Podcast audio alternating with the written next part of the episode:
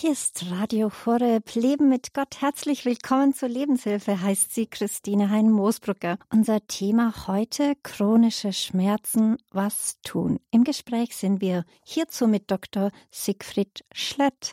Dr. Siegfried Schlett, Sie haben erst Medizin und danach Pharmazie studiert, haben viele Jahre als Apotheker gearbeitet und sind jetzt als praktischer Arzt in einer Privatpraxis im ärztlichen Naturheilkundezentrum Aschaffen Brandenburg tätig.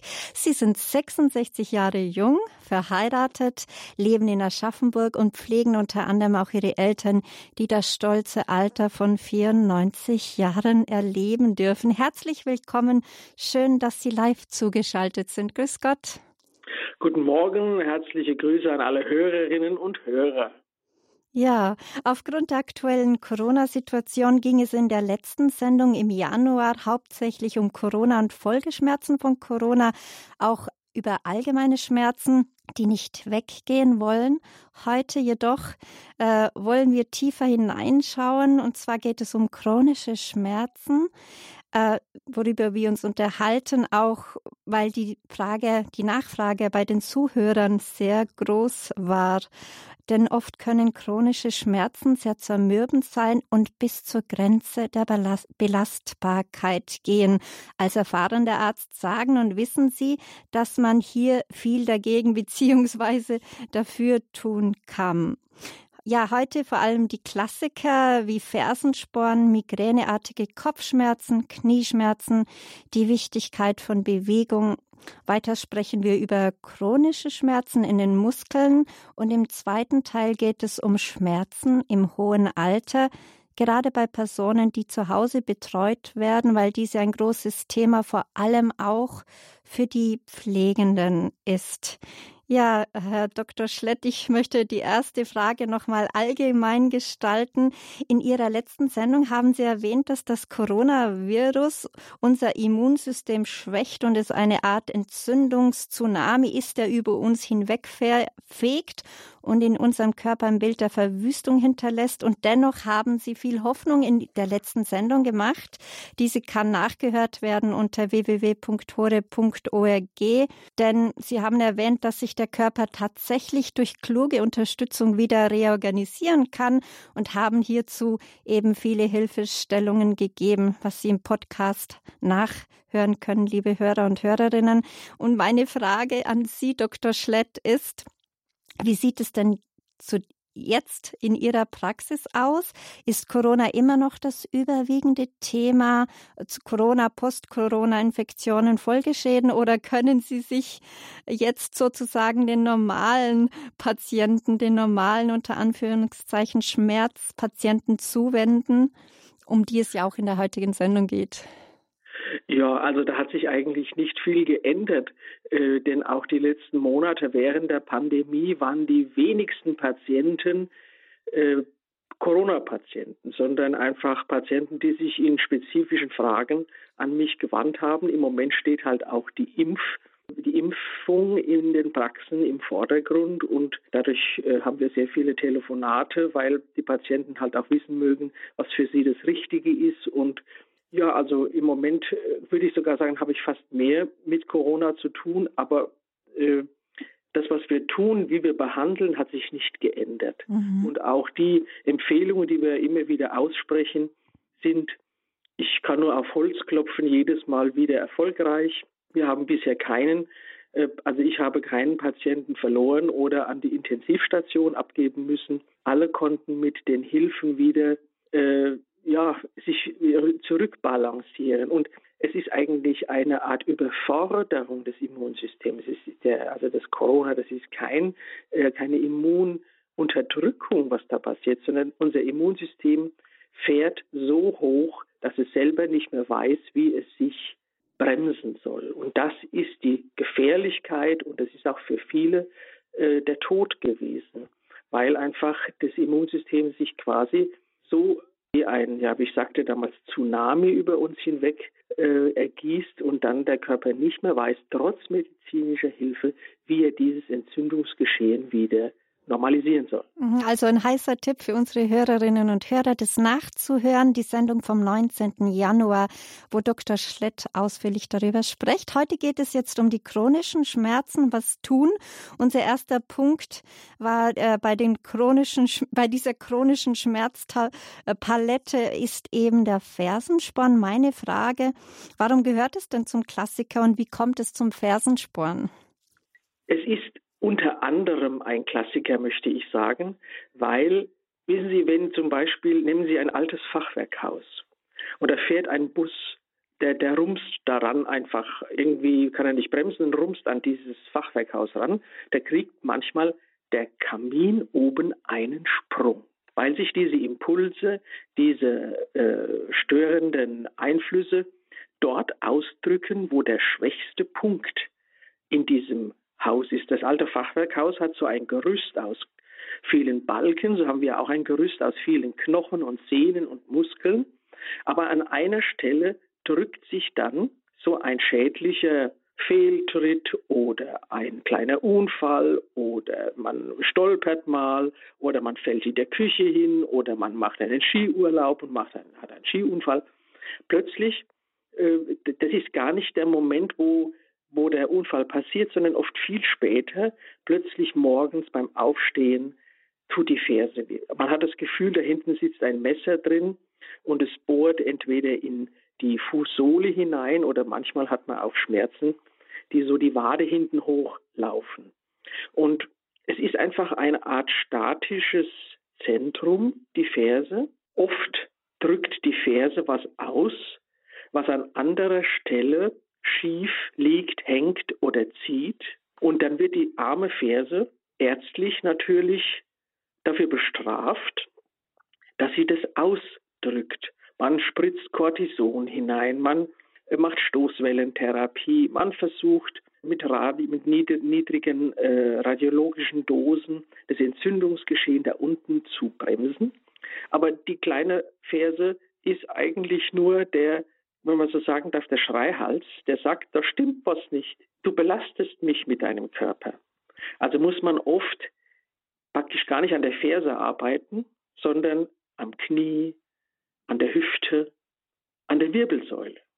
Und da sieht man, dass meistens die Beine oder das Bein, wo die Ferse unten schmerzt, insgesamt nicht richtig, ja, im Lot ist, verrutscht ist, nicht richtig Statik nicht richtig ist. Und deswegen ist das Wichtigste, ich tut mir leid, dass ich mich damit immer wiederhole, das Wichtigste ist und bleibt die Bewegung. Wir sind als Säugetiere nicht dafür geeignet, drei Stunden jeden Abend vorm Fernseher zu sitzen. Das ist einfach für uns sehr gefährlich, was all diese Schmerzen dann in der Folge auch erzeugen kann oder die, die zu Hause nur auf dem Stuhl sitzen oder nur ein bisschen im Garten hin und her spazieren gehen, das ist für uns als Laufsäugetiere, würde ich mal das so einfach nennen, zu wenig. Und dadurch äh, geben wir solchen Fehlhaltungen Vorschub. Und wenn es dann einer ausdrückt, ein Gelenk, zum Beispiel unten die des Fersen, also die Ferse, dann äh, kann man jetzt nicht sagen, die Ferse muss gesund werden. Warum hast du, warum drückst du das aus? Die Ferse ist eine Art Alarmsignal und dem muss man einfach nachgehen. Also das heißt, die Ferse kann man sozusagen nicht therapieren, weil der Ursprung woanders liegt. Also ja, an der Ferse wird gezerrt. Mhm. Wenn Sie also äh, quasi immer wieder durch die Muskulatur, durch die Sehnen an der Ferse zerren, tut es da unten weh und Sehnen verkalken wegen dieses Zerrungsverhaltens. Aber dieses, diese Zerrung kommt von den Muskeln der Wade, die kommt von den Muskeln des Oberschenkels und von den Muskeln der Hüfte, die sich bis nach unten auswirken. Wenn Sie dann natürlich da unten an der Ferse rummachen und die dann auch noch äh, sozusagen äh, das Entzündungsgeschehen einfach nur unterdrücken. Das kann man auch mal machen. Das ist ja äh, manchmal auch notwendig, dass man die starken Schmerzen mit einer milden örtlichen, zum Beispiel Cortisoninjektion, reduziert. Dann macht man aber nur eine Art Symptomenbehandlung. Die Ursache ist die Fehlhaltung, mhm. die an der Ferse sich auswirkt. Das heißt, äh, viele greifen dann zu Hause gleich nach dem Schmerzmittel Ibuprofen und denken, dass es damit weggeht. Das wäre auch nicht die Lösung.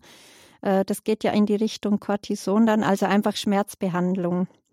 Ja, also es ist in jedem Fall, sollte man sich äh, bei einem zum, zum Hausarzt begeben oder erstmal anfangen. Und da muss ich leider wieder mit meinen komischen gymnastischen Übungen kommen, die doch auch jetzt immer mehr, muss ich gestehen, bei meinen Patienten sehr erfolgreich sind und angenommen werden, die zwar bedeuten, dass man sich mit diesem Phänomen auseinandersetzt, aber wenn ich es mal krass formuliere, bei einem Fersensporn gibt es nicht die Tablette, die das Problem löst. Es gibt nur mein Mittun und meine gymnastischen Übungen, die helfen, das Bein wieder zu lockern, das Becken wieder zu lockern, das Knie wieder zu lockern. Und dann äh, hat auch da unten der Sehnenansatz gar nicht das Bedürfnis, so stark im Knochen zu ziehen und Schmerz zu erzielen. Es ist oft eine längerfristige Sache, aber wenn man dann das gymnastisch immer wieder äh, lockert, dann lässt das Ganze nach und heilt ohne Schaden aus. Was wären denn das für Übungen, die Sie da vorschlagen würden? Kurz. Ja, ich habe die Übungen das letzte Mal auch schon vorgestellt. Ah, ja, dann sage ich es nur noch mal ganz kurz. Ja, ganz kurz. Die, die Übungen sind immer äh, in, in, in, in äh, Rückenlage. Man macht sich entweder im Bett, wenn das Bett eine einigermaßen feste Struktur hat, kann man das morgens vor dem Aufstehen machen oder man legt sich eine schöne dicke Matte auf den Boden und legt sich dann drauf. Und wenn man dann so in normalen Rückenlage liegt, nimmt man einfach den Krank, das kranke Bein nach oben, sodass es zur Decke zeigt, locker lassen im Knie und dann zieht man den Vorderfuß, die Zehen einfach zu sich runter und atmet dabei aus und zieht die Zehen an sich, lässt sie wieder locker und zieht sie wieder an sich. Das macht man so 20, 30 Mal. Das macht man mit dem gesunden und mit dem kranken Bein. Und dann kann man auch beide Beine zur Decke äh, strecken, wie so bei einem äh, Maikäfer. Jetzt gab ja dieses Jahr wieder viel Maikäfer, wie die so am Boden sind und so die Beine nach oben strecken. Und dann kreist man einfach mit den Beinen an der Decke einmal nach innen 20 Mal und nach außen 20 Mal. Diese beiden Übungen sind fast die Basis von allem. Und dann kann man noch Brücke machen, zum Beispiel. Das ist eine sehr, sehr schöne Übung. Oder die Beine anwinkeln so aufstellen und dann nach links und rechts immer wechselweise ablegen. Also das sind ganz einfache Dinge, aber die uns helfen, da äh, einfach wieder das ganze System zu lockern. Und der Körper ist ja so gescheit, dass der dann merkt, ah, es lockert sich, dann bringt er wieder die richtige Struktur hin. Mhm. Und wie ist es eigentlich? Kann es auch äh, sein, dass ich zu einem Orthopäden gehen sollte, weil irgendwas mit der Einlage oder so nicht stimmt? Könnte das, das auch? Das ist auch ein, ein äh, oft genanntes Thema bei mir, weil ich frage natürlich, tragen Sie Einlagen? Und manch einer trägt Einlagen, die er nicht braucht, beziehungsweise Einlagen, die zu stark sind. Denn Sie müssen sich vorstellen, nehmen wir eine 50-jährige Frau, die plötzlich so Schmerzen hat. Die hat 50 Jahre mit ihrem Gestell, mit ihren Beinen, mit, den, mit dem Knochen und mit dem ganzen Gerüst eine bestimmte Struktur angenommen. Und wenn man da einfach jetzt eine Seite ein Zentimeter höher macht, so, so nett das manchmal oder so, so ernst gemeint es von den orthopädischen Beratern ist, ein Zentimeter ist für den Körper wahnsinnig viel. Weil der wird nicht nur das die, die, äh, die Ferse, da wird das Knie anders belastet, die äh, Kniescheibe wird anders belastet, der, äh, der, der Sitz des Oberschenkels im Knochen wird, also im Gelenk wird anders, bis hinten zum Iliosakralgelenk. Also man muss da sehr aufpassen und wenn ich ehrlich bin, nehme ich eigentlich vielen Patienten Einlagen wieder weg. Und? Die sind nicht so scheps konstruiert. Natürlich, wenn einer mal eine Beckenschieflage hat, dann heißt es aber nicht unbedingt, dass er ein zu kurzes Bein hat, dann heißt es einfach nur, dass das Becken schief steht, weil eine Seite zusammengezurrt ist. Und da muss man eh erst schauen, weil was kann man machen zum Lösen. Und wenn man gelöst hat, ist das Becken vielleicht wieder gerade und man muss gar nichts unterstützen. Es ist einfach oft so, eine kurz, äh, so ein ganz kurzes äh, urteilen. Man schaut den Patienten von hinten an, äh, dass man, wo man seine Haut sieht und seinen Po sieht und plötzlich merkt man, er ist ein bisschen scheps. Das heißt ja nicht, dass der ein Leben lang zu ein kurzes Bein hatte, sondern dass eine Seite einfach unter einem anderen Zug ist wie die eine. Da muss man schauen, dass man beide lockert und schauen, ah, plötzlich ist das Becken wieder gerade. Ist überhaupt kein Bein zu kurz. Mhm. Da braucht der Patient natürlich auch keine Einlagen. Aber das kann ja nicht jeder Hausarzt feststellen. Hat so ein gutes, äh, geschultes Auge jeder Hausarzt oder kann das jeder Orthopäde oder äh, wer kann das am besten? Die Physiotherapeuten. Mhm. Frau, Frau Hein, das sind die Physiotherapeuten, die einfach so etwas mehr mit Ruhe auch die, äh, das Gestell anschauen und den Körper mal betrachten und mal mit Ruhe und von der Funktion her denken. Ja, wissen Sie, es ist das worüber ich spreche, so eine Art funktionale Medizin. Wie funktioniert der Körper? Nicht unbedingt, wo habe ich einen Schmerz, mach man weg, sondern die, wie, wie gelingt es mir, die Funktion wieder herzustellen? Und da sind die Physiotherapeuten, manuelle Therapie, äh, sind da in der Regel die Personen, zu denen ich auch Patienten noch schicke und äh, die auch äh, weil viele Orthopäden unterstehen genau dem gleichen Zeitdiktat wie die Hausärzte.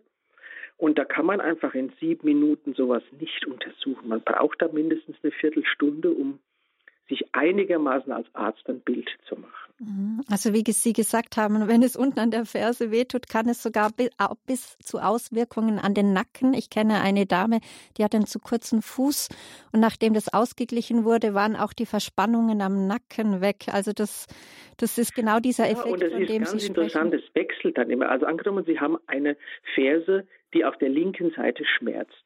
Da kann es sein, dass Ihr rechtes Becken auch verspannt ist und dann wieder wechseln die linke Schulter und dann der rechte Halsteil. Es geht immer so links, rechts, links, rechts. Immer der Körper versucht auszugleichen.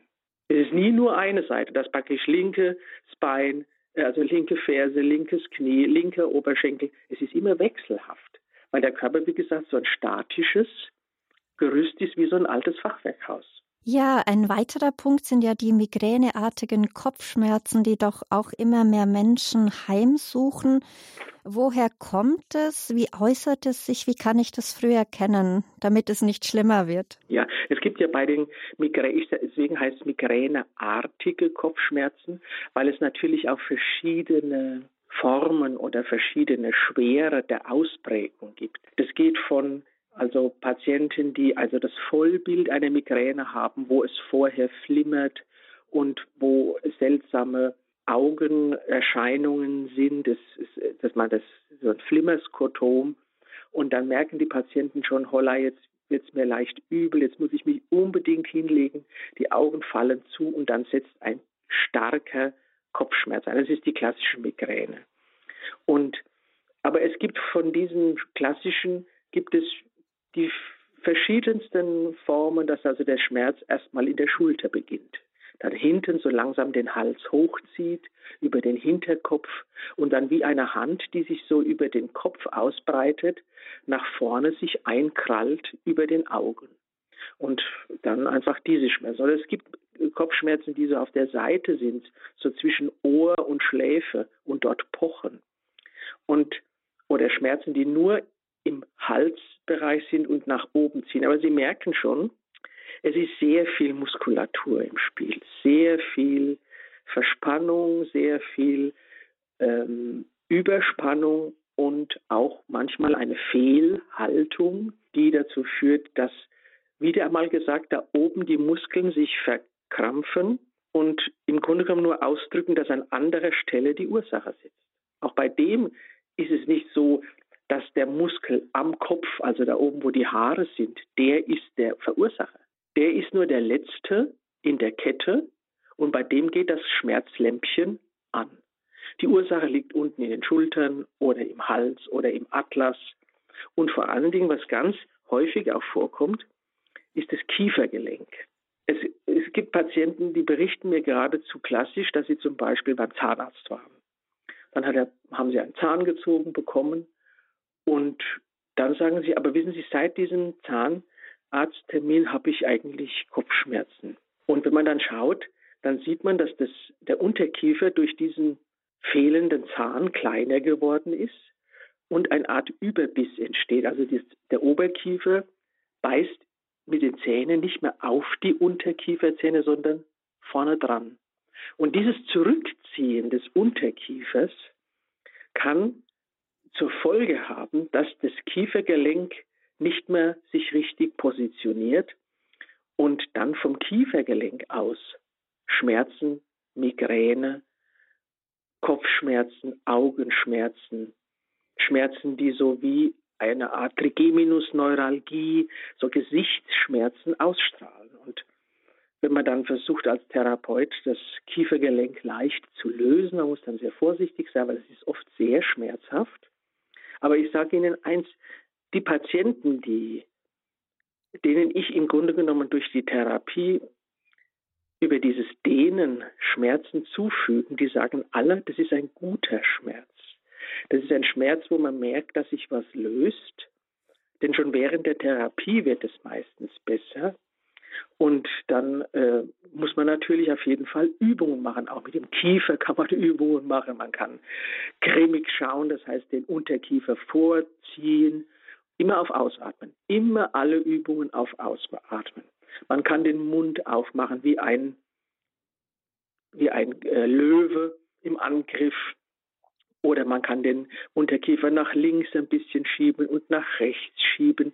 Wenn Sie, das ist oft so banal, was wir selber tun können, dass man sich fast als Arzt etwas äh, scheut, darüber zu sprechen. Aber wenn Sie zu Hause beim, vom Fernseher sitzen oder im Auto fahren und neigen zu Kopfschmerzen, dann machen Sie um Gottes Willen diese Kieferübungen. Oder bewegen Sie ganz lang den, langsam den Kopf mal nach links, keine ruckartigen Bewegungen oder keine übersteigerten Bewegungen. Einmal mal nach links bewegen, dann nach rechts bewegen, dann ein bisschen zur Seite senken, zur Seite. Halten Sie einfach den Kopf in Bewegung. Und da ist jedes Mal immer wieder, also schon nach der Therapie sagen die Patienten oft, um Gottes Willen, ich wusste gar nicht, dass ich so aufrecht gehen kann, weil plötzlich auch wieder der Kopf oben sitzt. Mhm. Aber also, es ist wirklich ein, ein sehr verschiedenartiges Geschehen, aber gerade dann, wenn der Schmerz sich so von hinten, von der Schulter über den Hals nach vorne zieht, ist die Ursache eher die Schulter oder die Halsmuskulatur. Also kleine Übungen können helfen. Etwas, was die Ärzte, vor allem die Zahnärzte immer ähm, für gut heißen, sind dann diese Beißerschienen, wo wegen knirschenden Zähnen hat es auch damit zu tun? Kann das auch eine Hilfestellung sein? Äh, wie sehen Sie Ja, das? eine sogenannte Bissschiene. Bissschiene genau. Äh, wenn, wenn der Patient äh, einen starken Überbiss hat, schenke, äh, mache ich meistens die Empfehlung, dass er zum Hausarzt, zu seinem äh, Zahnarzt geht und der ihm eine Bissschiene verordnet. Aber man muss auch da immer sagen, immer in Schritten gehen, nie gleich die das, das Gebiss wieder nach vorne zerren wollen, das macht dann nur zusätzliche Beschwerden. Immer lieber zwei, drei Bissschienen im Lauf eines halben Jahres sich anpassen lassen, aber die das Ganze so wieder nach vorne ziehen, nach vorne schieben und dann äh, sind dann auch oft auch, ich habe eine Patientin gehabt, die hat in der Praxis praktisch dauernd äh, sich erbrechen müssen, weil sie so, weil sie so übel war, und da wurde nur durch die Korrektur des Kiefers die Übelkeit auf Dauer kam nie mehr wieder. Und das seit mindestens zehn Jahren. Also kleine, kleine Sachen und große Effekte. Ja, Sie sind ja. in der Lebenshilfesendung. Sie haben Radio Horeb eingeschaltet. Wir sprechen heute über chronische Schmerzen. Was tun? Zu Gast ist äh, der praktische Arzt ähm, Dr. Siegfried Schlett. Er ist im ärztlichen Naturheilzentrum in Aschaffenburg in einer Privatpraxis tätig. Und wir sprechen heute über Schmerzen, was man tun kann. Wir haben jetzt schon sehr viel von Ihnen gehört, von Fersensporn. Wir haben von migräneartigen Kopfschmerzen gehört. Ein weiterer Klassiker, einer der vielen Klassiker, sind ja auch Knieschmerzen. Vor allem im Alter jammern und klagen viele über Knieschmerzen. Äh, wie können sich die Knieschmerzen bemerkbar machen? Wann muss man ein bisschen hinhören und aufmerksam sein und sagen, oh, jetzt was, muss ich was tun? Die Knieschmerzen sind äh, auch ein, ein häufiges Phänomen, weil natürlich auch viele sagen, jetzt habe ich so mit 60 äh, sehr viel gearbeitet. Ich habe immer viel im Garten gearbeitet. Ich habe mein Haus renoviert oder mein Haus gebaut. Also da waren auch richtige verschleißende äh, Arbeiten in der Vergangenheit da. Und dann gibt es Knieschmerzen und dann geht man zum Röntgen und der Arzt sagt, ja, also der Kniespalt ist leicht, äh, ver, also ist äh, verengt. Was wollen Sie eigentlich mit 60? Das ist Knie ist einfach verbraucht. Da machen wir OP, dann kriegen Sie einen Schlitten oder eine größere Operation. Das ist in Deutschland sehr verbreitet, weil wir auch sehr viel, eine sehr gute Kniechirurgie in Deutschland haben. Aber man muss wirklich nicht jedes Knie gleich operieren, nur weil es schmerzt. Was kann man auf jeden Fall mal so bei sich zu Hause mal überprüfen? Zum einen, man schaut sich, wenn zum Beispiel ein Knie schmerzt, schaut man sich an, ist das Knie dicker wie das Knie, das nicht schmerzt. Wenn das Knie dicker ist und vielleicht rot und heiß, dann liegt da eine Entzündung vor. Vielleicht ist was von dem Meniskus abgesprengt, so ein bisschen Knorpel, der dort als Entzündungsursache im Kniespalt klemmt. Oder ähm, durch Überlastung oder durch ja, eine Arthrose, wo also die Knorpel wirklich abgenutzt sind, hat sich eine Entzündung ausgebreitet. Also wenn das Knie heiß, rot und dick ist, dann ist das nicht was, was ich jetzt einfach zu Hause mit Gymnastik behandle, sondern da sage ich, das muss der Hausarzt anschauen und der wird dann entscheiden, ob es äh, eine tiefe Entzündung ist, die da äh, vorliegt. Der macht auch seine Leukozyten oder die Entzündungsmarker oder Rheumafaktoren, die man dann bestimmt und dann kann man sehen, ob das eine systemische Entzündung ist oder nur ein lokaler Vorgang. Was man natürlich immer machen kann bei solchen entzündeten Knien ist kühlen und äh, oder ein Quarkwickel machen. Das ist auch eine sehr probate, uralte Methode.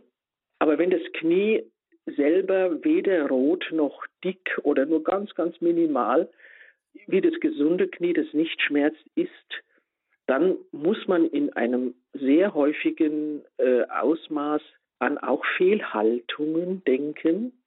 Denn Sie müssen sich vorstellen, das Knie hat ja, äh, ist umgeben von Muskulatur. Und es gibt Muskeln, die nach oben ziehen und es gibt Muskeln, die nach unten ziehen. Also das Knie kann auch in so einem Art Zugzwang liegen, dass die Muskeln ständig zu stark am Knie ziehen. Und wenn man äh, dann als äh, Untersucher mal untersucht und dann merkt man, dass die Knieschmerzen, die der Patient empfindet, gar nicht direkt am Knie sind, sondern vielleicht so fünf Zentimeter drunter, fünf Zentimeter auf der Seite, so etwas entfernt, wo eigentlich das Knie selber gar nicht die Ursache ist, sondern dort sitzen die Sehnen in den Knochen verankert und an dieser Knochenverankerung zerrt der Muskel. Und dieses Zerren schmerzt. Wenn man dann also diese Stelle zum Beispiel etwas mit dem Finger nur äh, drückt, dann, dann merken, sagen die Patienten so, oh, jo, jo, jo, dort, da genau, das ist die, die Stelle, die wehtut. Und dann kann man nur sagen, schauen Sie, das ist nicht das Knie. Sie haben nur am Knie Schmerz, aber nicht Knieschmerzen. Und das heißt dann, dass man es wirklich... Knieschmerzen kann man sehr gut immer wieder, also eine gute Bezeichnung am Knieschmerz. Das ist eine, eine gute Bezeichnung zu einer Unterscheidung zum Knieschmerz. Und da soll man sich sehr wie soll man sagen, sehr sorgfältig auch damit beschäftigen, weil wissen Sie, Sie gehen dann zum Orthopäden, der hat ungefähr sieben Minuten Zeit und Sie sagen, Sie haben Knieschmerzen. Und äh, dann sagt er ja und äh, macht sein Röntgenbild und dann läuft es halt so ab. Aber wenn Sie das selber vorher ein bisschen wahrnehmen, habe ich Schmerzen zum Beispiel, wenn ich aufstehe. Oder habe ich Schmerzen, wenn ich fünf Kilometer gegangen bin.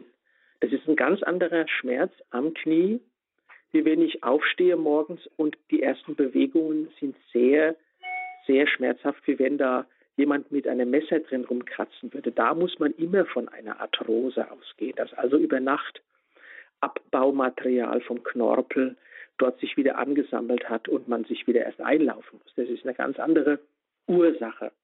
Aber auch da äh, hilft es, wenn man mit gesundem Menschenverstand ruhig auch mal mit dem Ehepartner äh, das Knie so ein bisschen abwinkelt und, und sagt, wann hast du denn da, wann tut's dir denn da genau weh?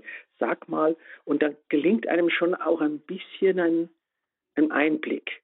Weil viele Patienten nehmen dann, Sie haben es vorher schon anmoderiert, ihr Ibuprofen, ihr Diclofenac, dann kommt das Voltaren-Gel, wird draufgeschmiert.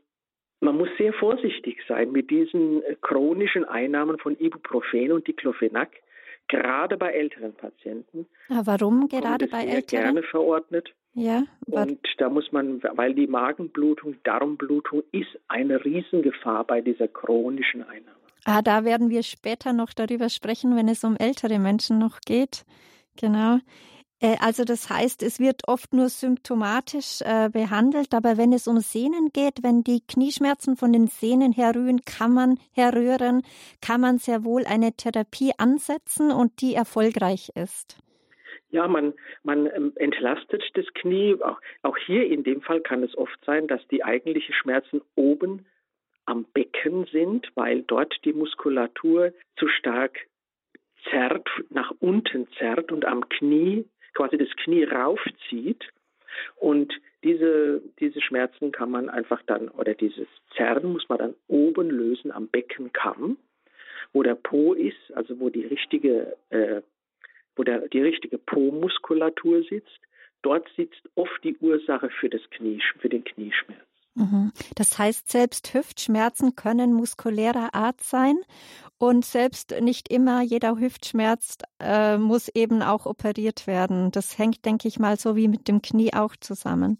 Ja, auch hier sind diese beiden Übungen, also dass, dass die Beine praktisch zum, zur Decke strecken und ein bisschen äh, kreisen, nach innen kreisen, nach außen kreisen oder die Vorderfüße, die Zehen anziehen, anziehen und dadurch die, quasi die rückwärtige Seite des Beines, weil wenn Sie die Zehen zu sich herziehen, dehnen Sie die rückwärtige Seite, die Wade und die Rückseite des Oberschenkels bis zum Po.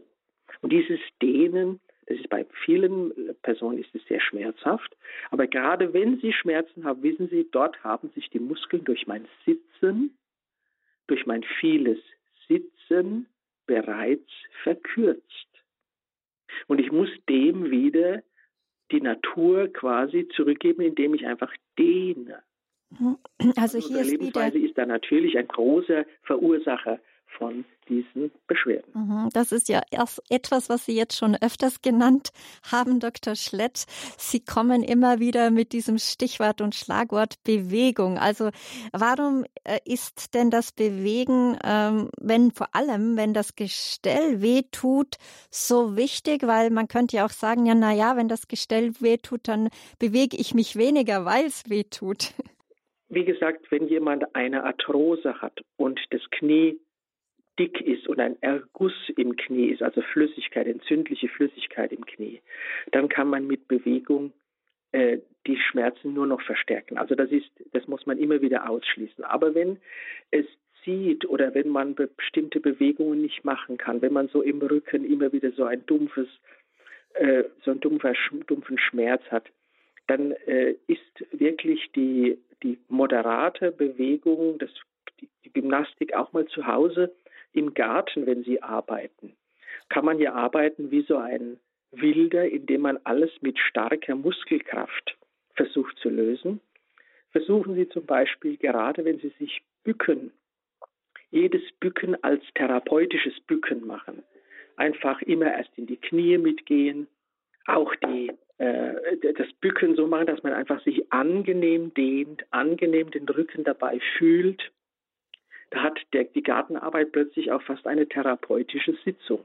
Mhm. Wie muss man jetzt die Schmerzen einordnen, die im ganzen Bewegungsapparat oder bestimmten Gelenken vorhanden sind, ohne dass ein Rheumafaktor nachgewiesen wird? Ich meine, die Muskulatur und das Bindegewebe sind natürlich auch ein Spiegel unseres Stoffwechsels. Das muss man auch immer bedenken. Und da meine ich weder das Fett äh, noch Cholesterin oder Triglyceride, sondern es ist oft eine Art Ablagerungsort für Säuren. Und ich stelle dann immer wieder fest, dass man im Labor zwar eine Harnsäure hat von 6,4, also so leicht erhöht, aber das gar nicht so beobachtet oder so wahrnimmt. Und dann hat man mal einen Schmerz am Fuß unten oder, oder die Zehe, die große Zehe schmerzt oder ein Knie schmerzt oder ja, der Ellenbogen schmerzt. Und bei, ich mache dann so spezielle Untersuchungen und da erkenne ich dann auch, dass der Körper übersäuert ist. Und da kann man sehr gut helfen, wenn man einfach mal eine Zeit lang auf zu viel Eiweiß verzichtet. Das bedeutet einfach ein bisschen weniger Wurst, weniger Fisch und Fleisch, weniger Weißwein und äh, Bier. Also so, das sind die wichtigsten äh, Säureeinträge, die es so gibt. Und da muss man halt mal so sechs Wochen äh, sich reduzieren, aber da ist man immer wieder erstaunt. Ich hatte jetzt einen Patienten, der äh, kam zum Glück nach einer Meierkur. Das ist so eine Fastenkur, äh, die sich auch mit vielen Basen beschäftigt. Und der sagte, er leidet eigentlich an sehr hohen Cholesterin, Harnsäure und Fettwerten. Und dann habe ich gesagt, wunderbar, jetzt ist die Meierkur vorbei, machen wir doch mal eine Untersuchung im Blut. Da hatte der so gute Fettwerte, wie er gesagt hat, ich habe das noch nie bei ihm gesehen. Aber trotzdem war nach der Meierkur immer noch die Harnsäure erhöht, weil dieses Loslassen der Säure ist ein langsamer Vorgang und da kann man auch nicht zu schnell und zu viel erwarten. Aber wie gesagt, wir sind dran und man kann da verschiedene Sachen machen. Man kann zum Beispiel basische Fußbäder machen einfach ein bisschen Kaisernatron in ein lauwarmes Wasser und abends so 20 Minuten Fußbäder machen, dann wird da unten auf jeden Fall ein Teil der Säure ausgeschieden, neutralisiert und der Körper verarmt an Säure. Oder man äh, gibt säurebindende äh, Substanzen und da ist das Wichtigste für mich das Bicanorm, also mit Bertha vorne, Bicanorm. Das ist ein wunderbares Arzneimittel weil es im Dünndarm freigesetzt wird und dort praktisch äh, entsäuert und dem Körper die Säuren äh, nimmt. Und mit diesen Behandlungen gelingt es dann auch wieder Schmerzen, die immer wieder kommen. Ich hatte zum Beispiel einen Winzer, der natürlich auch aufgrund seiner äh, Tätigkeit sehr viel äh, mit Wein zu tun hat und aber auch sehr gerne Fleisch und Wurst aß der konnte kaum mehr arbeiten. Und nach dieser Diät, die er einfach weiter durchgehalten hat, hat er seither nie mehr Beschwerden gehabt. Ich mhm. sage nochmal, nie mehr Beschwerden. Er musste kein Schmerzmittel mehr nehmen. Also er nahm vorher Tramal und Diclofenac und Ibuprofen und Tilidin, all die schweren schmerzstillenden Arzneimittel. Also weniger Fleisch und Wurstwaren. Können hier auch Basenpulver hilfreich sein, um die Säure zu reduzieren? Oder ist es dann nur ja, ein Tropfen auf einen heißen Stein, wenn man nicht verzichtet? Basenpulver haben immer den Nachteil, dass sie die Magensäure mit angreifen. Deswegen äh, verwende ich persönlich, obwohl ich das auch in der Basentherapie mache, keine Basenpulver sondern ich verwende dieses Bicanorm, das ist auch ein Basis-Natrium-Bicarbonat, auch der klassische, das klassische Basenmittel. Und das klassische Basenmittel wird aber im Dünndarm freigesetzt und die Magensäure bleibt für den Verdauungsvorgang erhalten. Das halte ich für sehr wichtig. Mhm. Im Vorgespräch haben Sie auch gesagt, dass eben ähm, Verdauungsstörungen vorliegen können in diesem Zusammenhang. Inwiefern äh, hat das damit zu tun?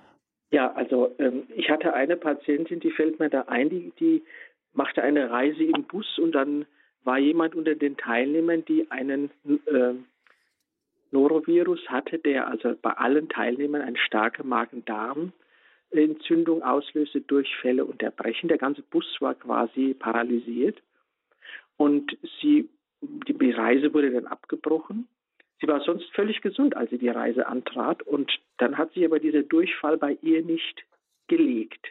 Sie blieb danach immer so sechs Wochen lang labil. Also sie hat mal Durchfall gehabt, mal war sie übel, mal hat der Magen Probleme gemacht. Und so nach sechs Wochen fing sie an, Gelenkbeschwerden zu bekommen, entzündliche Gelenkbeschwerden. Mal hat es der Ellenbogen war geschwollen, dann das Handgelenk, dann das Kniegelenk. Und da ist quasi das Immunsystem vom Darm auf die Gelenke übergesprungen, weil es fängt normalerweise, unsere Immunreaktion fängt im Darm an.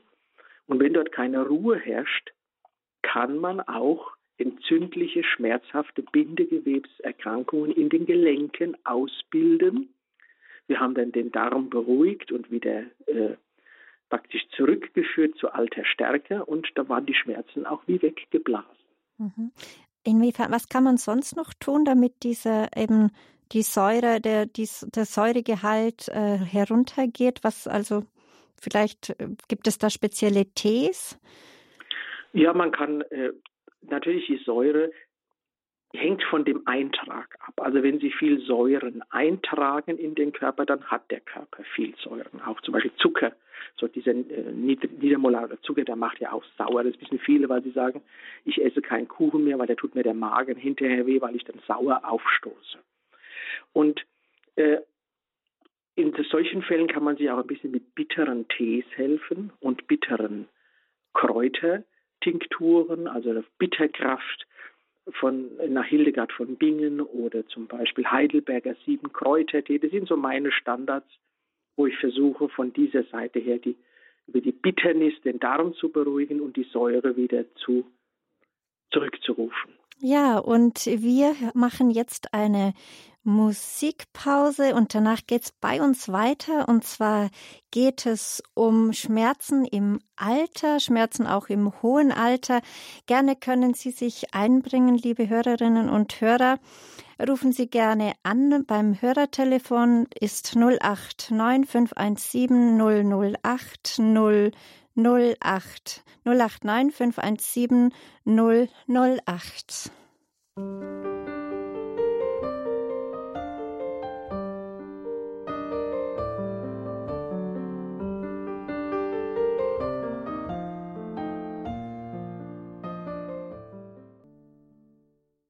Schön, dass Sie Radio Horeb eingeschaltet haben. Mein Name ist Christine Hein-Moosbrucker. An der heutigen Lebenshilfe sprechen wir mit Dr. Siegfried Schlett über chronische Schmerzen und was wir dagegen tun und unternehmen können. Im zweiten Teil geht es vor allem auch im Schmerz, über Schmerzen im hohen Alter, gerade bei Personen, die zu Hause betreut werden. Eigentlich ein großes Thema, das mit Pflege, vor allem für die, die pflegen, sehr viel zu tun hat. Ja, Sie können gerne anrufen. Die äh, Leitungen sind frei. Rufen Sie gerne an, wenn Sie eine Frage an Dr. Schlett haben äh, dann wäre das die Nummer 089 517 008 008. Ja, ähm, Dr. Schlett, Schmerzen im ho hohen Alter bei ein großes Problem bei vielen älteren Menschen ist auch, äh, dass vor allem bei Patienten mit dementiellen Erscheinungen, dass sie oft so viele Schmerzen haben, dass man sie oft gar nicht berühren kann, dass Pflegende größte Mühe haben, äh, ja, sie anzugreifen, sie zu pflegen, weil es einfach nur noch schmerzt. Was ist der Grund dessen? Hallo? Bei sich mal ähm, eine Nacht sehr tief geschlafen haben und sich vielleicht vier, fünf Stunden nicht bewegt haben und sie bewegen sich dann das erste Mal im Bett wieder, dann merken sie, holla, das ist ja wie beim alten Mann, weil einfach die durch diese Ablagerung in Ruhe und die Wiederaufnahme der Bewegung von Gliedmaßen, das schmerzt in sich. Das schmerzt in sich bei Gesunden und bei Kranken. Und wenn dann ältere Personen einfach sehr immobil sind, einfach ohne Bewegung den ganzen Tag im Stuhl verharren oder im Bett verharren oder im Liegestuhl verharren, ist natürlich jedes Gelenk, das dann wieder mobilisiert wird, zunächst mal schmerzhaft. Aber das ist in der Regel ein guter Schmerz, den man versuchen soll, immer auch mit den Patienten gemeinsam zu be, äh, vorzubereiten. Also nicht einfach sagen, ja Oma, jetzt hast du den ganzen Tag so nur da rumgesessen, jetzt tun wir mal ein bisschen Gymnastik machen. Das geht nicht. Da wird Ihnen die äh, Großmutter zum einen sehr, äh, sie wird sagen, das tut alles weh, was machst du denn? Furchtbar. Also man muss es einführen. Äh, bereiten Sie die Patienten darauf vor, dass wenn es, dass wenn man sich etwas äh, bewegt, dass durch diese Immobilität zunächst mal ein Schmerz entsteht. Aber der Schmerz ist nichts Böses. Der Schmerz ist nicht ein Zeichen, dass jetzt das Bein abbricht oder der Muskel reißt oder man einen Bluterguss kriegt oder ich weiß nicht was kaputt geht. Davor haben viele alte Patienten Angst, dass was kaputt geht. Und diesem muss man immer sehr sorgfältig äh, äh, vorher äh, zuvorkommen und erklären, was man macht. Und dann gelingt einem auch durch äh, Gymnastik, auch mal durch äh, Massieren des, der Schulter, des Schulterbereiches oder des Rückenbereiches. Man kann den Patienten bitten, dass er sich so äh, auf den Stuhl setzt und dann legt man ein Kopfkissen auf den Tisch und dann kann er sich mit dem Kopfkissen und dem, den Armen so auf dieses Kopfkissen so drauf gemütlich drauf stützen und dann kann man den Rücken im Sitzen von hinten massieren. Man kann ein bisschen Öl nehmen oder Nivea-Creme und dann einfach die Muskulatur von die Patienten werden immer sagen, oh, das tut dabei weh, du hast, ähm, äh, du, du machst es so stark, äh, äh, macht es doch nicht. Versuchen Sie es immer wieder zu erklären, bleiben Sie ruhig, gehen Sie sofort wieder etwas zurück mit Ihrer Aktion, sodass der, der Patient nie in das Gefühl kommt, ich werde nicht mehr gehört und meine Sorgen um meinen Körper ähm, werden nicht mehr wahrgenommen. Denn dieses Schmerzempfinden ist ja auch ein Teil der im Alter eingeschränkten Wahrnehmung der Wirklichkeit. Das, was Sie gerade noch können, meinetwegen mit dem Rollator im Wohnzimmer fünf Schritte tun und fünf Schritte zurück und sich wieder hinsetzen. Das ist ja bezogen auf Ihre normale Lebensqualität nur noch ein Bruchteil dessen, was sie können. Das nehmen sie auch wahr, die älteren Patienten, und sind deshalb auch ängstlich, dass da immer weniger möglich ist. Und das macht Angst. Und diese Angst sitzt natürlich wie ein Dämon hinter vielen Hochbetagten, was die Bewegung an, an, anlangt. Und von daher ist es gut, man schaut sich an, wie hoch ist der Rollator eingestellt erlaubt er, dass die äh, Oma oder der Opa wirklich relativ aufrecht gehen oder zwingen sie durch die schlechte Einstellung den Opa, dass er nach vorne übergebeugt, was natürlich nicht gut ist, was das, der Körper muss gestreckt sein, wieder aufrecht äh, sein, das dehnt auch wieder viele Muskeln im Rückenbereich. Also da sehr sorgfältig mit, mit der Angst des Patienten umgehen, weil die Angst verstärkt immer Schmerzen. Das weiß man, wenn man zum Zahnarzt geht und hat Angst, dann tut schon weh, wenn man den Mund aufmacht. Und diese Angst, die man auch in gesunden Tagen spürt, hat man im Alter viel unkontrollierter mhm. unter also, Umständen. Also, also, Sie haben und dann äh, ist einfach die, die Muskulatur tut weh. Und wenn man dann mit der, versucht, die Muskulatur ein bisschen auszustreichen, so eine Art Lymphgymnastik zu machen, dann macht man das immer von der Peripherie zum Zentrum, also vom Unterarm zum Ellenbogen, zum Oberarm, zur Brust, vom Unterschenkel zum Oberschenkel, also immer von außen nach innen. Man kann klopfen, indem man einfach mit den Fingerkuppen auf den Muskel herumklopft. Das wird als sehr angenehm empfunden und man hat keine Dauerdruckphänomene. Aber da haben die Patienten oft hinterher das Gefühl, ah, das ist ja wieder leichter, ich kann ja wieder die Hand bewegen, das ist ja gar nicht so schlimm. Und das kann jeder machen, äh, also wenn das so einfach ist, kann das jeder machen. Das ist so wie Waschen, wissen Sie, Sie müssen zum Waschen auch kein Examen haben, wenn Sie einen Patienten pflegen. Aber diese einfachen, äh, sich gegenseitig massieren und auch mal mit den Fingerkuppen klopfen und von außen immer nach innen klopfen, so dass der Patient sagt, naja, das halte ich gerade noch aus das, das kann jeder machen. Da tut man nichts kaputt machen. Mhm. Ich würde gerne noch eine Anruferin hereinholen, äh, Frau Imschler. Sie haben, sind Sie, Sie sind auf Sendung. Grüß Gott. Hallo. Hallo. Ah, Sie müssten bitte das Radiogerät hinten ausschalten. Ich glaube, wir haben hier eine Rückkoppelung. Hallo. Frau Imschler, könnten Sie bitte das Radiogerät hinten ausschalten, sonst verstehen wir Sie nicht wegen der Rückkoppelung. Das Radiogerät? Jetzt, ah, wunderbar. Jetzt sind Sie ganz klar da. Grüß ja. Gott, Sie sind auf Sendung. Ich habe eine Frage an den Doktor. Und zwar, ich bin zwar schon 84, aber ich habe schon über zehn Jahre jeden Morgen, wenn ich aufwache, um 6 Uhr Bauchschmerzen. Ich werde durch die Bauchschmerzen wahrscheinlich wach oder ist meine Schaffenszeit sowieso vorbei, aber ich habe schreckliche Bauchschmerzen. Wenn ich mich bewege, ist es besser, aber das hält dann an und dann kommt das mit der Verdauung. Dann habe ich auch Verdauung und muss dann zur Toilette. Dann habe ich dann zwei, drei Stunden nur Probleme mit der Verdauung. Ich habe aber Magen- und Darmspiegelung machen lassen, ist alles in Ordnung.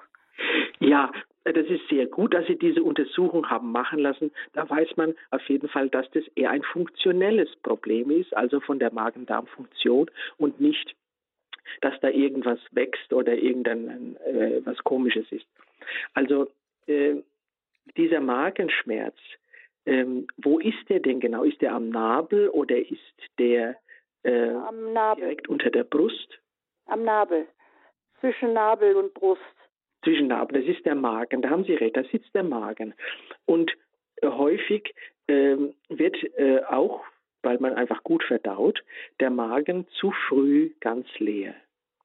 Und ähm, diese Leerheit macht dem Magen Schmerzen. Wenn Sie dann aufstehen und sich bewegen und ein bisschen was essen, ist es besser. Ja, ja.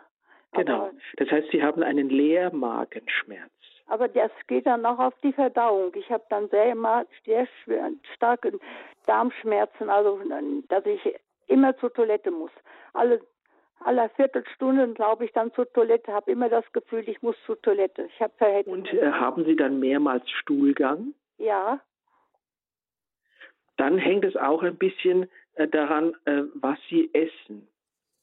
Und äh, wissen Sie, ich kann jetzt aus der Ferne natürlich, da müssen Sie leicht also Verständnis haben, da nicht sehr äh, tiefschürfende Sachen sagen, aber häufig verbiete ich meinen Patienten die äh, den Konsum von Milch. Ach, und ich trinke viel Milch. Ich trinke abends manchmal noch eine ganze Tasse Milch. Sehen Sie, das ist wahrscheinlich die Ursache. Sie machen genau das Falsche, weil Sie eigentlich keine Milch vertragen. Ach so. Dann machen Sie das Gleiche mit Hafermilch oder Mandelmilch. Machen Sie sich da eine Tasse Mandelmilch, heiß tun Sie ein bisschen Honig rein. Das schmeckt wie eine normale Milch. Also soll also ich die Milch ganz Für viele Menschen heutzutage nicht mehr verträglich, weil Milch ist von Natur her ein Säuglingsessen. Ja, ja. Wir äh, essen viel zu viel Milchprodukte von der Kuh. Ja, der Joghurt ist ja auch da. Also viele Patienten deswegen auch äh, bei der Diät eher Schaf oder Ziege versuchen, ob sie das vertragen.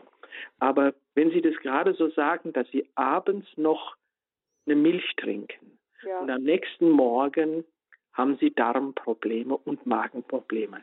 Dann ist der letzte, quasi der letzte Akt des Essens abends genau der verkehrteste. Ja. Wenn wir so verbleiben, probieren Sie das mal. Ja. Einfach mal eine Woche lang probieren und durch Mandelmilch ersetzen. Das ist eine pflanzliche Milch und dann sehen wir weiter. Ja, vielen Dank, Frau Imschler, für Ihren Anruf. Dankeschön. Ja. Ich danke Ihnen auch. Danke. Ja, wir haben Frau Sieben aus der Nähe von Kaufbeuden auf Sendung. Grüß Gott, Sie sind auf Sendung. Hallo? Hallo, Frau Beuden, ja. Frau Sieben, Sie sind auf Sendung. Grüß Gott. Ja, ich bin da. Ja. Grüß Gott. Ähm, ich wollte mich erkundigen äh, über meinen Mittelfinger. Den kann ich manchmal nicht mehr ganz durchstrecken. Der bleibt manchmal hängen. Und äh, die Haupt, also die Schmerzstelle ist unter der Fingerwurzel. Das ist so ein kleiner Knubbel. Wenn ich da drauf drücke, dann tut es weh. Ja, das ist ein sogenannter schnell, schnellender Finger. Schnellende Finger sind Sehnenveränderungen und die Sehne, die Sehnen ähm, an den Fingern hat man ja keine großen Muskeln mehr. Das merkt man ja, weil einfach gleich alles knöchrig ist. Aber trotzdem kann man sie bewegen und es sind die Sehnen, die die Muskeln die in der Handmitte sind oder am Unterarm, die da das Ganze in Bewegung halten. Und diese Sehnen laufen in Sehnenscheiden. Das sind so kleine Röhren, wo die Sehne quasi sich hin und her bewegt. Und wenn eine Sehne sich mal verdickt, klemmt die in der Röhre und muss dann über so eine Enge quasi hinwegschnellen und dann geht der Finger wieder ganz schnell auf, aber vorher klemmt er. Was kann man machen? Es gibt in der Medizin fast nur operative Angebote. Ich versuche immer, diese Sehnenverdickung auch mal pflanzlich anzugehen, und zwar mit Beinwell. Beinwell Salben abends auftragen an, dem, an, dem, an der Fingerwurzel. Oder was auch manchmal ganz gut hilft, ist eine Knoblauchzehe halbieren und die offene Stelle auf, diesen, auf diese Sehnenverdickung über Nacht mit einem Heftpflaster anheften, sodass die ganze Nacht diese Sehne quasi unter Knoblauch steht. Das hat eine, da ist in schwefelhaltige Verbindungen drin, ähm, die Allicine, und die machen manchmal die Sehne wieder weicher und dann hört dieses Schnellen des Fingers auf. Mhm. Vielen Dank, Frau, äh, Frau Sieben, dass Sie angerufen haben und für Ihre Frage. Jetzt habe ich noch eine Frage an Sie, Dr. Schlett. Wir haben ja vorhin von den äh, demenzkranken älteren Personen gesprochen, Schmerzen im hohen Alter. Wir haben, Sie haben darüber gesprochen, dass Sie oft Panik und Ängste haben. Äh, mit welchen Arzneimitteln kann man denn solche Ängste und Panik reduzieren, damit wir nochmal zum Thema zurückkommen und das noch abschließen, weil ja. das ja eine Not ist, die viele Pflegende durchmachen? Ja, ist nicht ganz leicht, diese Frage so einfach zu beantworten, weil viele ältere Patienten haben dann gleich noch fünf andere Arzneimittel. Die haben was für einen Bluthochdruck, die haben was zur Blutverdünnung, die nehmen schon was vielleicht, weil der Arzt mal was Antidepressives verschrieben hat, oder die nehmen noch was für Zuckererkrankungen oder gegen zu hohen Cholesterinspiegel. Also da ist ja schon meistens eine Grundmedikation da in vielen Fällen. Und da kann man nicht einfach jetzt von außen so ungeniert noch ein neues dazugeben. Aber ich möchte mal über ein Arzneimittel sprechen, worüber ich eigentlich, womit ich sehr gute Erfahrungen habe. Aber grundsätzlich gilt, je älter ein Patient, desto vorsichtiger muss man mit angstlösenden Arzneimitteln umgehen. Es gibt ja in der Medizin sehr viele angstlösende Arzneimittel. Ich meine, das fing ja in den 80er Jahren an mit den Benzodiazepinen, also mit dem Valium und äh, Haldol, also sehr viele äh, Arzneimittel, die auch sehr breit eingesetzt wurden anfangs bloß. Da merkte man, oho, da gibt es Abhängigkeiten, da muss man sehr vorsichtig sein. Aber äh, wie gesagt, es gibt ein Arzneimittel, das für ältere Patienten, wenn man es ganz, ganz niedrig dosiert, hilfreich sein kann, weil dann A, die Wirkung gerade so ein bisschen den Angst und Panik, die Panikdecke wegzieht, aber noch keine Nebenwirkungen hat. Und zwar ist es Melperon. Das Melperon nimmt man einfach auch gerne äh, bei Angststörungen und im, im, in, bei demenzieller Angststörung, Panikattacken und Schlafstörungen, auch ein bisschen zum Beruhigen bei Erregungszuständen. Und man hat bei der Dosierung, geht es bei 25 Milligramm los bis 200 Milligramm. Aber meine Patienten, die ich damit einstelle, die liegen alle unter 25 Milligramm. Die bekommen in der Regel 10 bis 15 Milligramm. Also quasi leicht subtherapeutisch vom äh, Therapieschema her. Ich habe mich da nochmal mit dem Leiter der äh, psychiatrischen Krankenanstalten im Bezirkskrankenhaus in Lohr verständigt und er hat mir recht gegeben, hat gesagt, bitte bleiben Sie bei gerade hochbetagten und älteren Patienten eher in seinem milden Dosierbereich, weil wissen Sie, es gibt nichts Schlimmeres, wenn Sie ein gutes Arzneimittel haben. Sie nehmen, weil Sie denken, naja, das geht bis 200 Milligramm, dann nehme ich mal 50 Milligramm, das ist doch eh nicht viel, das ist eh nur die Vierteldosis. Dann kriegt der Patient 50 Milligramm, schläft den nächsten Tag fast durch und wacht auf und ist völlig irritiert, weil er in der Nacht plötzlich aufwacht. Weil plötzlich sind diese 50 Milligramm vom Körper ent hinausgeschafft und dann wacht er nachts auf, hat Panik, weil es ist alles dunkel, er hat so lange geschlafen, er weiß nicht, was ist jetzt los. Haben Sie mich ins Krankenhaus geschafft oder was ist mit mir los? Fängt an zu rufen und zu schreien und dann sagen Sie, schaut dieses Arzneimittel, macht, dass der Patient hinterher total verwirrt ist. Und das ist genau das Drama bei vielen ähm, Behandlungen von dementiellen Erkrankungen, dass wir in der Dosierung nicht feinfühlig genug vorgehen. Lassen Sie sich beim Eindosieren, wenn der Patient jetzt schon, ich weiß nicht, eine Woche lang äh, einfach Angst hat und sagt und und äh, sagt, oh, ist alles furchtbar und ich äh, oh, und, und also so richtig jammert, wo sie sagen, mein Gott, das halte ich nicht mehr lange aus. Es gibt ja für viele Pflegende da auch eine Schmerzgrenze und da müssen sie trotzdem ein bisschen mit Geduld und Spucke vorgehen. Erstmal fünf Milligramm geben und schauen, wie ging die Nacht. Kaum eine Reaktion. Zehn Milligramm. Oh, das merkt man schon ein bisschen. Dann gehen Sie vielleicht bei 15 Milligramm.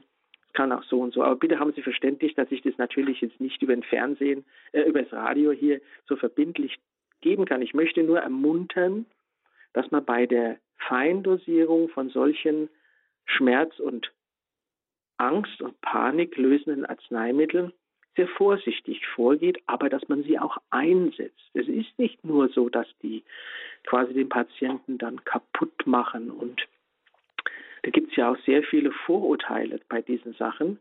Aber es ist, wie gesagt, eine Frage der Dosierung und der Feinfühligkeit. Mhm. Ich würde jetzt noch die letzte Hörerin reinnehmen, Frau äh, Wassertal aus Lüneberger Heide. Sie sind auf Sendung. Hallo? ja. Nur noch ganz kurz, weil wir nur noch wenig Zeit haben, ja, aber gerne noch. Kurz. Ich wollte noch mal genau wissen, wie das Medikament heißt oder der, äh, was sich im Darm erst auflöst und basische Stoffe freisetzt. Ja, können Sie mal mitschreiben? Ja, ich habe den Stift. Bertha ja. Isidor. Bertha Isidor. Ja. Cäsar Anton. Nordpol Otto Richard Martha. Nordpol Otto Richard Martha. BK-Norm. BK-Norm, ja, jetzt habe ich. Gut, danke schön. Das hätte ich so. Und jetzt, wenn ich Sie schon dran habe, eben das letzte Schmerzmittel, können Sie das auch nochmal sagen? Es ist verschreibungspflichtig. Ja. Die Norm, das wir zuerst haben, das kriegt man ohne Verschreibung, aber dieses andere, das verschreiben nur äh, Hausärzte und mhm. Psychiater und Neurologen. Das ist ja. Melperon. Ach, Melperon. Jawohl. Ach doch, das habe ich auch schon manchmal bei alten Leuten gehört. Aber äh, und das ist auch ein Schmerzmittel, ja? Das ist mehr so ein Schmerzberuhigungs-, Antipanik- und Anti-Angstmittel. Ja, ja. Dankeschön. Danke, danke, Frau Wassertal. Wiederhören.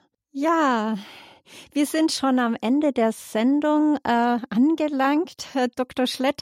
Vielleicht können Sie noch abschließend noch, äh, ja, noch den Zuhörern was mitgeben. Noch ganz kurz. Hallo? Ja, ja ich meine, äh, es ist jetzt nicht leicht, äh, nach diesen vielen Schmerzdingen, die wir besprochen haben, es gibt immer wieder auch, also auch für mich, sind die, ist das Buch der Psalmen sehr wichtig. Ich lese häufig darin und ich meine, es ist der Psalm 139. Da gibt es eine Stelle, wo der ja, Beter sagt, der Herr nahm sich meiner an. Das ist ein sehr tröstlicher Satz. Und ich finde, wenn man auch als Kranker, auch als Schmerzgeplagter, auch als Operierter, immer mit diesem Satz, der Herr nimmt sich oder nahm sich meiner an. Das ist ein Satz, der sehr viel Kraft gibt, sehr viel Hoffnung gibt. Und dann weiß man, man ist in guten Händen. Das ist doch ein wunderbarer Abschluss. Abschluss. Vielen Dank, Dr. Siegfried Schlett, dass Sie wieder für uns zur Verfügung gestanden sind, dass Sie so viele Fragen beantworten konnten und so viele Aufklärungsthemen über Schmerzen mit uns durchgehen konnten. Herzlichen Dank. Ja, ich bedanke mich auch und wünsche allen Zuhörern und Radio Horeb alles Gute, weil Horeb, Radio Horeb macht so viel Gutes. Ja, und so waren das unsere Sendung der Lebenshilfe chronische Schmerzen. Was tun? Unsere nächste Lebenshilfesendung ist erst wieder am Donnerstag um 10 Uhr mit Sonja Theresia Hoffmann, Logo- und Traumatherapeutin. Sie spricht dann über das Thema Gib alles nur nicht auf. Ja, und so sind wir am Ende der Sendung angelangt. Ich bedanke mich bei Ihnen fürs Einschalten, fürs Anrufen. Behüt Sie Gott, Ihre Christine Hein-Moosbrucker.